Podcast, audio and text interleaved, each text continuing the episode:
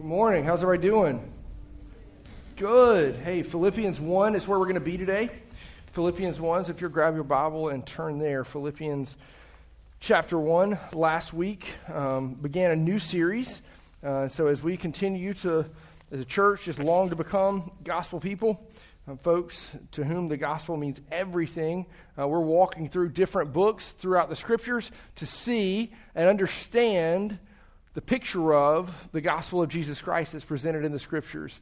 Uh, we began last week with the first 11 verses of Philippians uh, in a series we've entitled Gospel Humility. One of the incredible things that you're going to find about the book of Philippians is that almost everywhere you turn across these chapters are these pictures that Paul presents of the humility of Jesus. Specifically, and look, everything kind of builds toward chapter 2, verses 6 through 11 this incredible imagery of Jesus who considered equality with God not something to be grasped, but, but took on the very form of a servant, that humility. And it's that humility that Paul is going to teach to. And he's longing these people, this Christian community, this church at Philippi, this group of Philippians, as they're called, to be people that are truly humble. To be people that are incredibly humble. Uh, let's recap a little bit and get to the place uh, where we can kind of understand where we are this morning. Um, Philippians, written in the early 60s. Uh, Paul is imprisoned in Rome. We're going to find more, uh, find out more about that today, specifically in verses 12 through 13.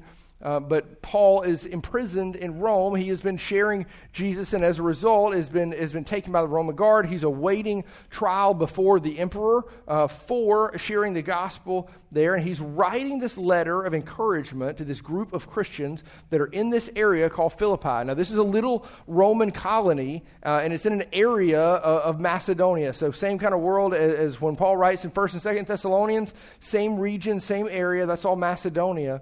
Paul is writing this letter of encouragement to these believers because they live in a little Rome of their own. In fact, Philippi is characterized as this place that actually starts it begins as this group of, of, this colony, this land, where all of these former Ro- Roman soldiers have been given land, they've inherited land, they're retired soldiers. They go to this place and they settle. And what ends up happening is this place, this town, Philippi, becomes like a little Rome.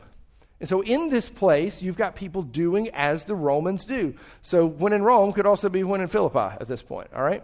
Um, what's happening here is you got a group of people these Roman citizens that, in so many ways, look very, very different than the Christian culture that is there. This is what would characterize someone in Rome in this time, particularly someone who was really, really proud of their nationality, really, really proud to be a part of the Roman Empire.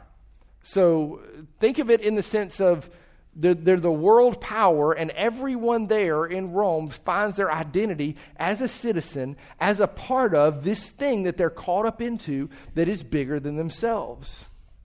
And Rome was so revered, so loved, so adored by its citizens that there was actually a large contingency of most of the people that are Christians in Philippi. They're going to be encountering opposition from folks, not just that love Rome, right? Not just that, that appreciate where they're from, but actually have gone so far as to worship the current emperor, whether it's Augustus or Nero, or even emperors previous. They're, they're worshiping people who are part of this civilization.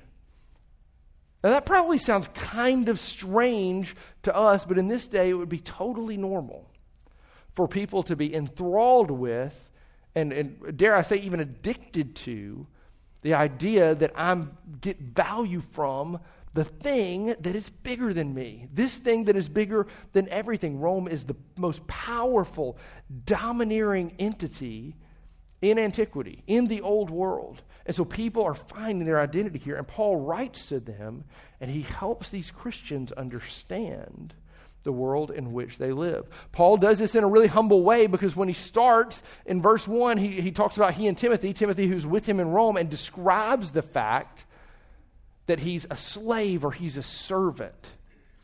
That's kind of strange language on some level for Paul because most letters, if you read the New Testament, he's going to tell everybody how he's an apostle. He's going to tell everyone who he is and the authority that he has. But Paul knows this group of believers. They're Christians. They don't need to know his authority. Instead, he gives them identity. He helps them understand what life in Christ is meant to be, and it's one that is meant to be marked by Christ's likeness and therefore humility. So, in this nationalistic uh, world, Paul is longing to reach the Philippians and help them grow and mature in their faith with humility as the defining mark. We're going to see a lot of humility come in the text today. It's Philippians chapter 1, verses 12 through 18. Philippians 1, 12 through 18, and this is what it says. Paul writes and he says, I want you to know, brothers, that what has happened to me has really served to advance the gospel, so that it has become known throughout the whole imperial guard and to the rest that my imprisonment is for Christ. And most of the brothers, having become confident in the Lord by my imprisonment, are much more bold to speak the word without fear. Some indeed preach Christ from envy and rivalry, but others from goodwill. The latter do it out of love, knowing that I am put here for the defense of the gospel. The former proclaim Christ out of selfish ambition, not sincerely, but thinking to afflict me in my imprisonment. What then? Only that in every way, whether in pretense or in truth, Christ is proclaimed, and in that I rejoice. This is the word of the Lord to which we say, Thanks be to God. So, the place from which Paul writes is Rome. It's some 800 miles away. He pins these words by the very power of the Holy Spirit. He pins these words to, to this Philippian church. So, 800 miles away, Epaphroditus is one who has come to, to check on him, to visit him. They hear of his imprisonment, and Paul begins to recount this story of what got him there.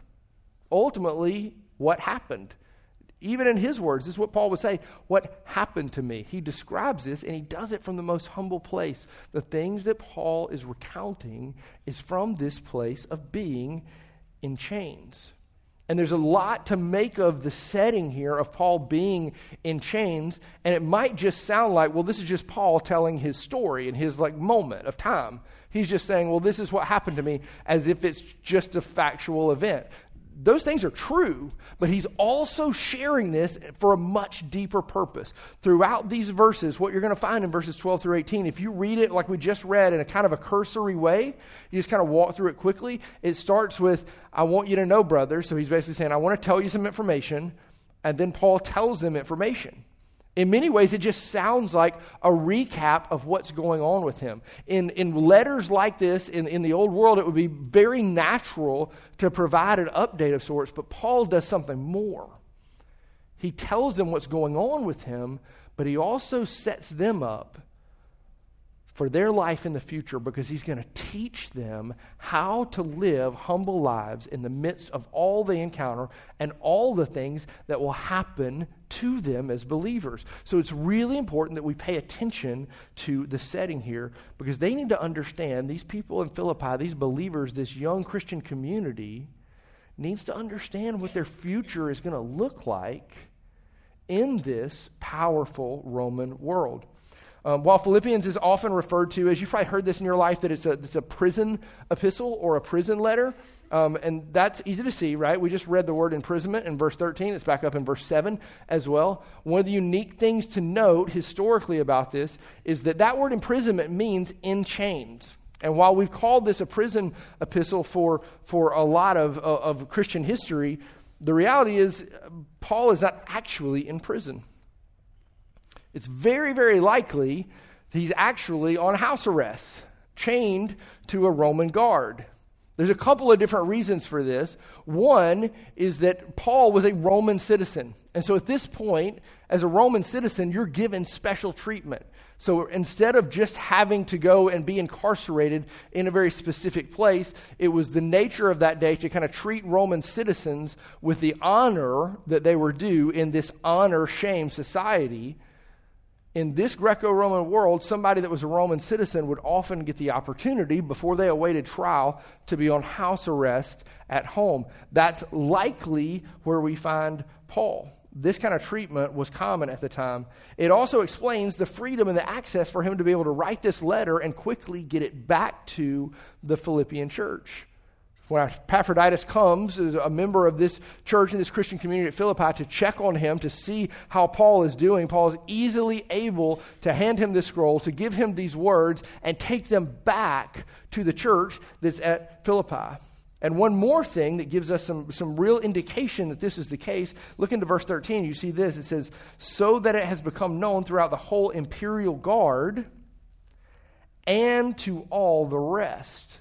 So these two phrases are really important because one, there's this Praetorian guard, there's this guard in Rome that was set up around 42. So we're talking like 20 years before Paul is writing the letter to the Philippians this giant guard that not only serves as protection for the emperor and protection in a militaristic way for Rome, but also in this civil servant kind of way. What's happening is they're hearing the gospel of Jesus Christ. They're hearing and understanding all of these things that are coming forth from Paul being in this place where he's with one particular person for a long period of time. I'm sure the guard's changed out and that kind of stuff, but ultimately, he's got the opportunity to really invest, to really share, to really communicate this, and it begins circulating throughout the entire guard. And that phrase, all the rest, likely means that this is not just going to the military.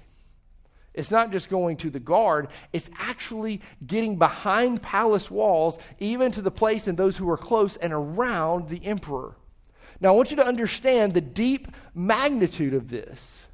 Christianity in this day is not what it is now, at least from the sense of it being somewhat, even though sometimes it feels marginally, widely accepted. This is a fringe thing at this point. Truly. We're talking about AD 62 when these words are going forth. And this thing that is proclaiming that Jesus is the very Son of God, that he lived, that he was crucified through Roman torture, and is resurrected. And not only that, Rome would be fine if you had some extra gods. They were okay with that. But this Jesus claims that he is the only God. He's the only one. The fact that this word is circulating is incredible. The fact that it's moving this way at all is amazing. Here's what's even more amazing it's happening while Paul is in chains. It's happening when he is meant to be stifled. This word has meant to, like, Rome is trying to hush this to stop this, and yet it continually, continually grows. Look into verse 12, and you see this really, really powerful thing. He says, I want you to know, brothers, that what has happened to me has really served to advance the gospel. Now, that looks really simple on the surface, but it's pretty poignant because two things are, are at play here. One, Paul says it has happened to him. From the outset, he describes that his life is out of his own control. We describe things a lot in life like this. You'll never guess what happened to me today, right? And we do that in a funny way or a fun way when we run into somebody that we didn't know we were going to run into. In a strange place, this kind of, you know, serendipitous meeting, we'd say, man, you're never going to believe what happened to me today. I think more times than not, we use it in a way that describes a scenario that's quite painful and quite challenging and we describe this is what happened to me. And we share a story of pain. In these moments, Paul is describing the fact that not only himself, he's really kind of, this is indicative of humanity, he's saying that things happen to us. This is just a general truth. There's so many things in our life that are absolutely out of our control unequivocally. Things that we just cannot put our hands on, that we can't grasp, things that we can't start, and things that we can't stop. And yet, in the midst of this situation that seems out of control, and what better place to understand that you're not in control than to be in chains? Literally,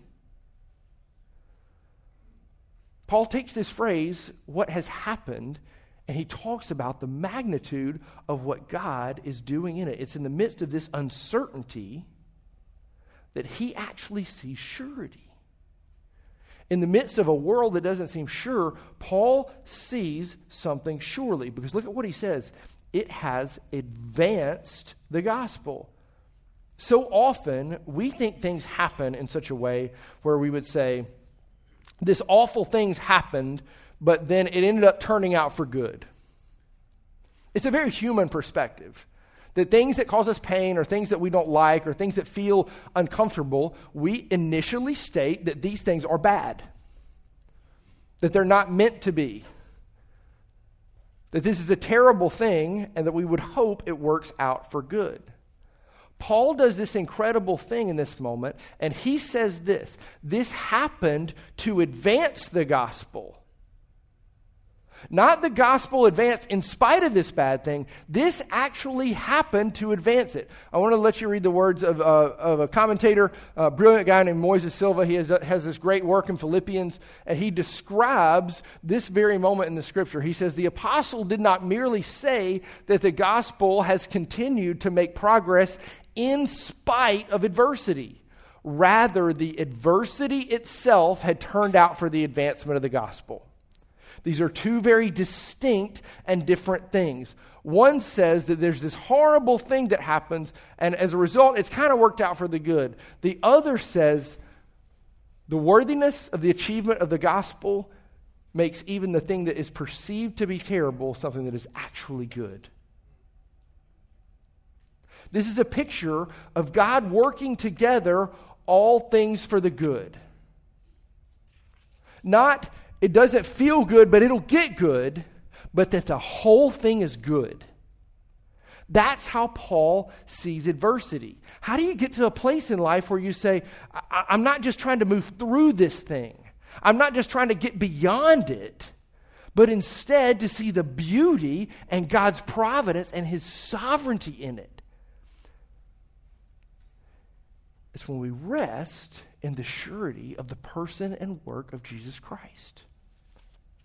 Paul is describing and will go on to tell us in these next few verses that Christ is his very life. The same way he would write to the Colossian church, very similar to a number of things he's going to write to the church in Rome in the book of Romans. Paul is stating that all of who he is, all of his identity is wrapped up in Jesus. And as a result of that, he can be sure when things seem uncertain. Paul's also doing something really, really incredible here when he uses those words, has happened. Uh, these ultimately kind of describe uh, the Greek word really means to come about, to come to pass, to come to be, but he's doing something incredible here. He's using casual language and ultimately just saying these things happen to draw believers into the notion and the reality that, well, you can't just say things happen. God's in control of all of these things. God's the one who's sovereign. Their minds would be awakened to this when they hear this phrase. They would know on some level that this is too casual a way to speak about what God is doing. And in that moment, they're drawn into the deep reality that there are no great coincidences.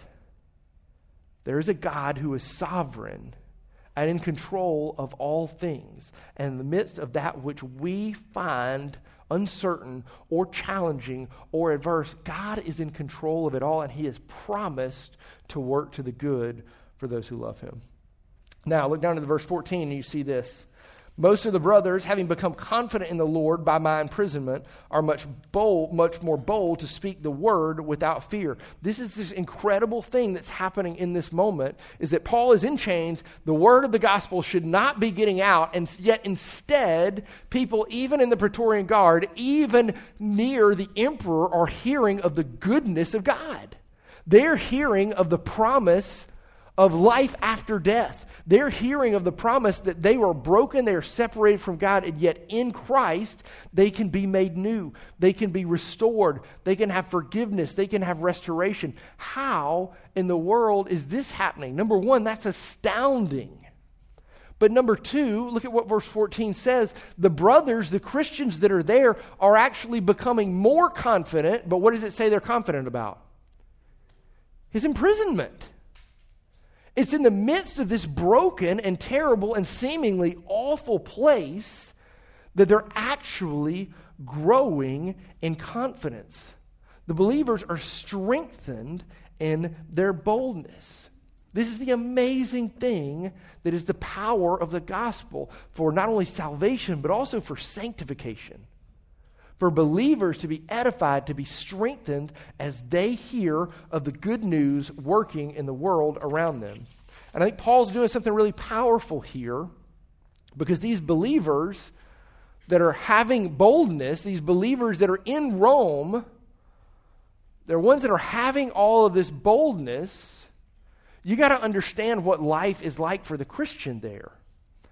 I want you to imagine taking whatever incredible amount of status a person of wealth and honor might have, and they say, Hey, I want to trade all that in all this worldly stuff, I want to trade it in and I want to be a nobody. I want to be a nothing. I want to be a person who's not honored, who's not revered in society. I want to be a person who's looked down upon. I want to be a person who, in a lot of ways, in this culture, in this world, would be rejected.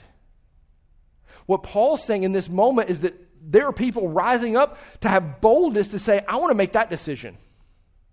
I'm going to trade every bit of honor, every bit of wealth, every bit of identity that I have in this world, and I want to give it all away. I want to lose my life in order that Christ might save it. This is a bold and a powerful thing to do. And it's for this reason that the world is being turned upside down by the gospel. Paul writes to, to a group of believers of the church at Corinth, and he's going to say a similar thing, and he's going to describe it with some words that I think can really, really help us here. This is 1 Corinthians chapter 1, verses 26 through 31. It says this For consider your calling, brothers. Not many of you were wise according to worldly standards. Not many were powerful, not many were of noble birth. But God chose what is foolish in the world to shame the wise. God chose what is weak in the world to shame the strong. God chose what is low and despised in the world, even things that are not, to bring to nothing things that are, so that no human being might boast in the presence of God. And because of him, you are in Christ Jesus, who became to us wisdom from God, righteousness and sanctification and redemption, so that, as it is written, let the one who boasts boast in the Lord. This is the word of the Lord to which we say together, Thanks be to God. Here's the incredible thing there's all this talk in this First Corinthians passage about wisdom. God chose what, what is foolish in the world to shame the wise. And then he even describes before that, and he says, Look, by the world's standards, a number of you were not wise, a number of you were not powerful. Here's the incredible thing that's happening in this moment. This is language directed toward this area, this city called Corinth. But when he writes to these people in Rome and in Philippi, many of them, some of them Gentiles, they were these people that had wisdom or perceived wisdom in the world. They had wealth, they had identity, they had all of this stuff as a person, this honor, and they're actually saying, to, I'm going to trade it in.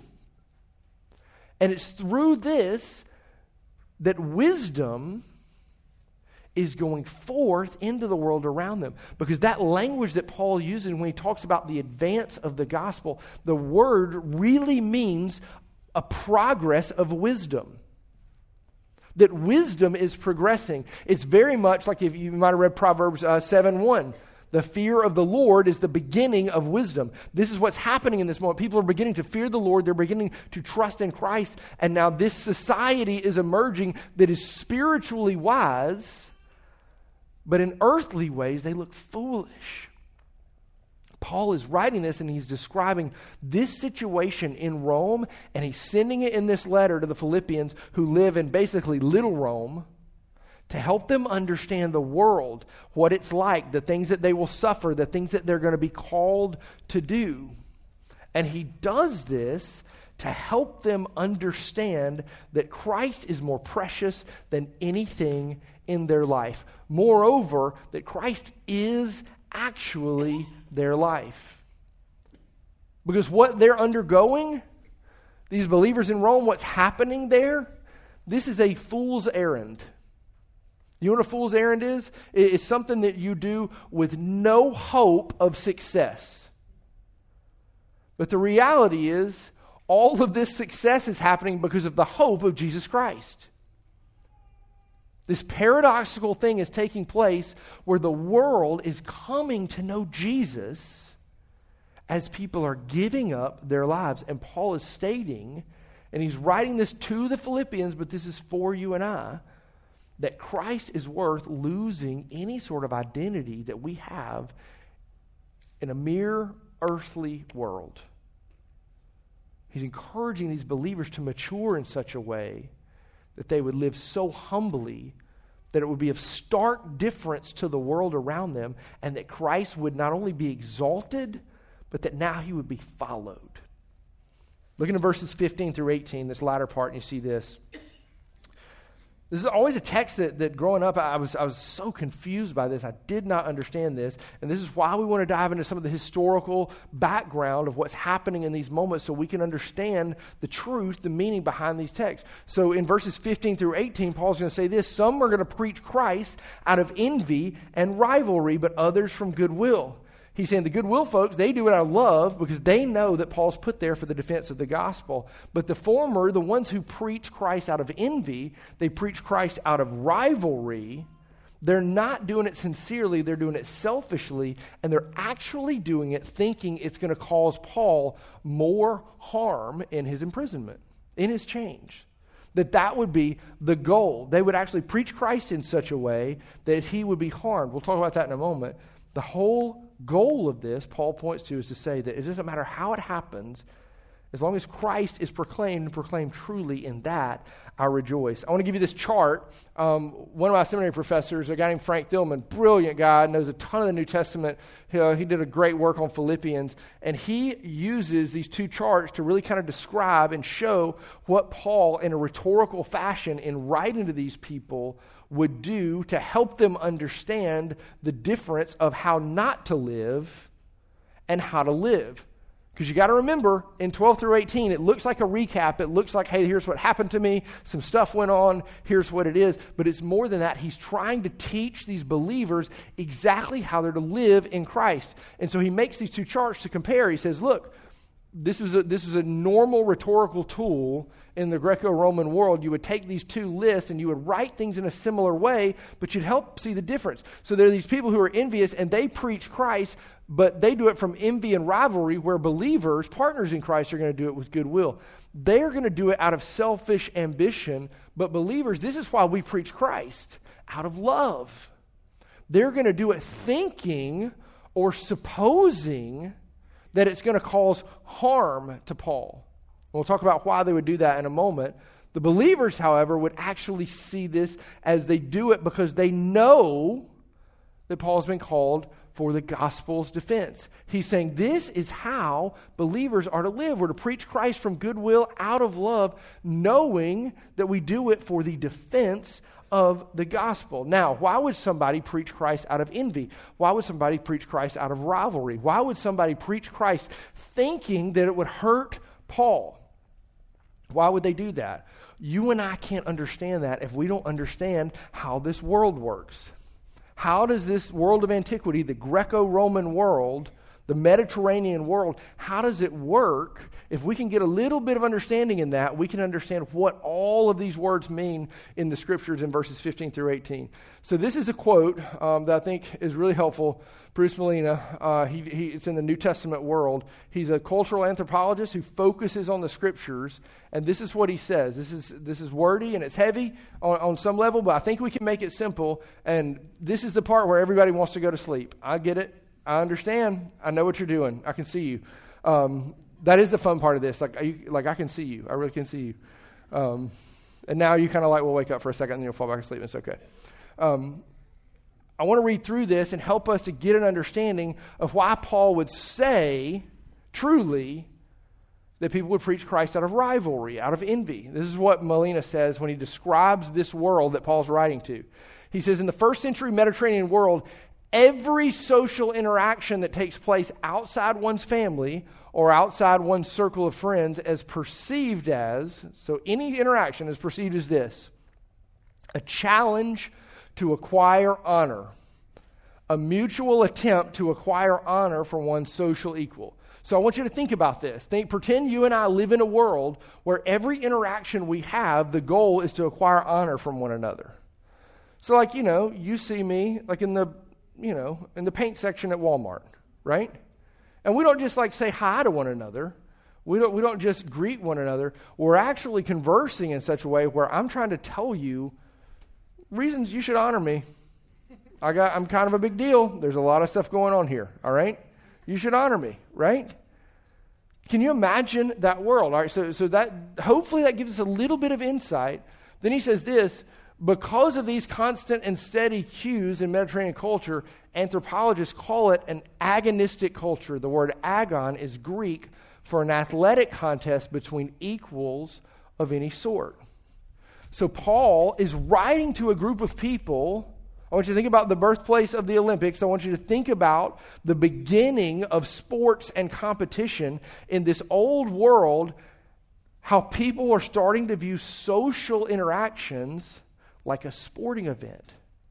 That there's like an actual competition, that there's something to be earned, even in just the way human beings relate to each other. Paul's going to use this language, he's using this athletic contest kind of language because he's going to go ahead and write in the future and say, and we're these are verses that we know, we understand from Philippians and Hebrews, right? We're going to run the race, we're going to run with perseverance. This is why Paul is using that language when he writes. He talks about envy, he talks about rivalry.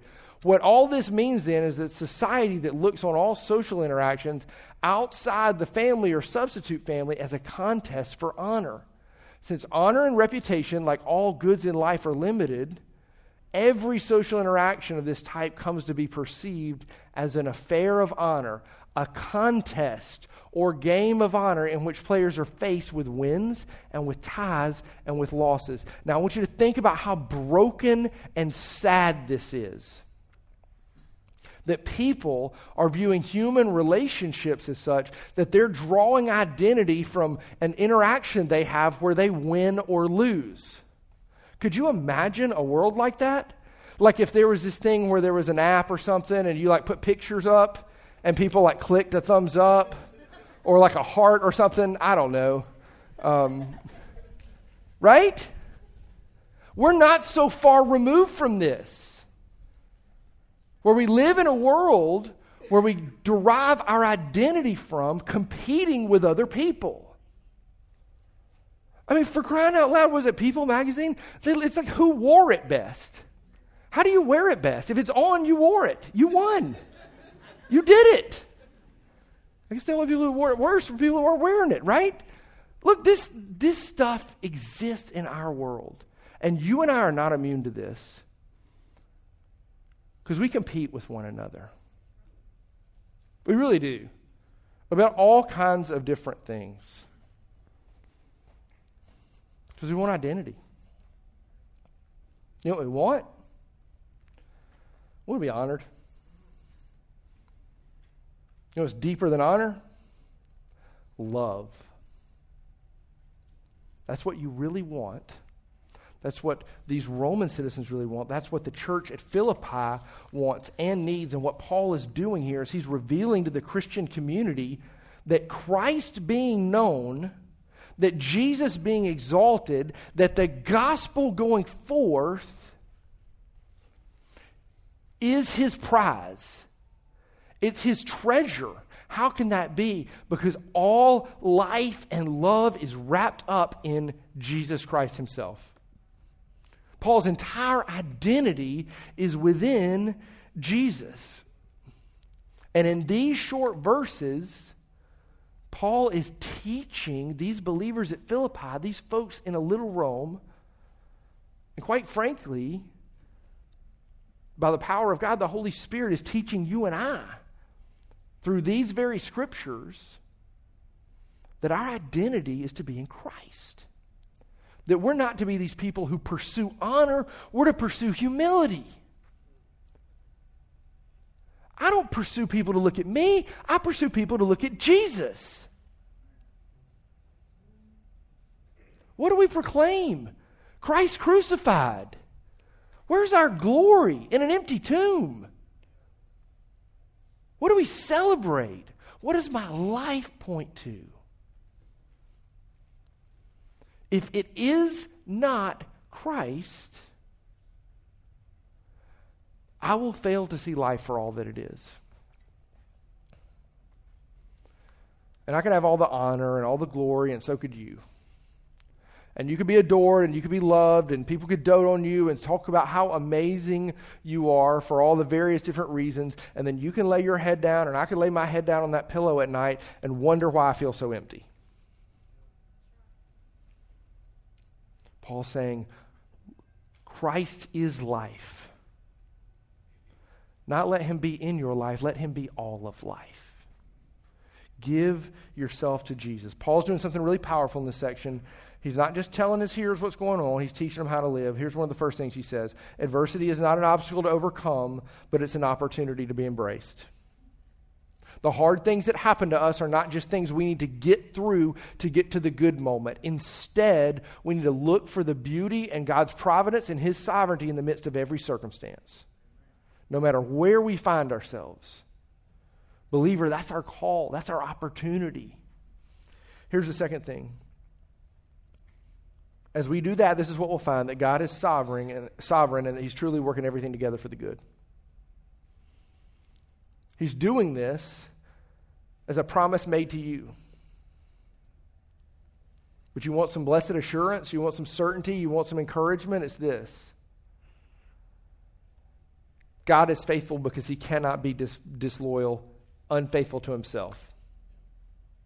We can trust in his promises. Here's the last thing that Christ is life, so much so that honor, reputation, the world, all of those things should fade away as we recognize the goodness of Jesus Christ. So here's the thing that, that we have the opportunity to do this morning. As our worship team comes, to think on this. Where's our adversity? And how often in the midst of that am I seeing it as opportunity? How do I ever move beyond the place where I'm just trying to get beyond that thing? To go to the place where I'm embracing the beauty of my circumstance is that this is the most powerful circumstance that Christ is in me by his Spirit. Doesn't matter where I am height, depth, powers, nothing can separate us from the love of Christ. And to remember that Christ is not a thing among many things. Christ is not a part of my life. Christ is not the first priority. You need to understand this, believer, that, that Jesus Christ is your very life. He is the giver of life, He is the sustainer of life, and He is the one who will ultimately glorify you and restore you to the Lord in fullness.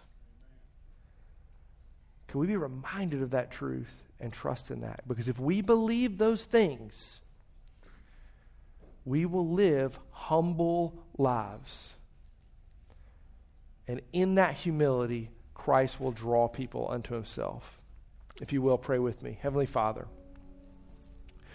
we long to live as believers who are humble. Father, it is in humility that the gospel brings hope to the world. Father, we long not for identity in things that will pass away. God, would you make us people who long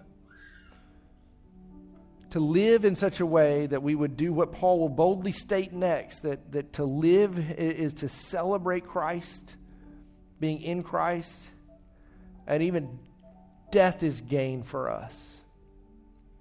To be absent with the body, to be present with you, Lord. Father, in this world, in this time, we're not so much different. We want honor, we want identity.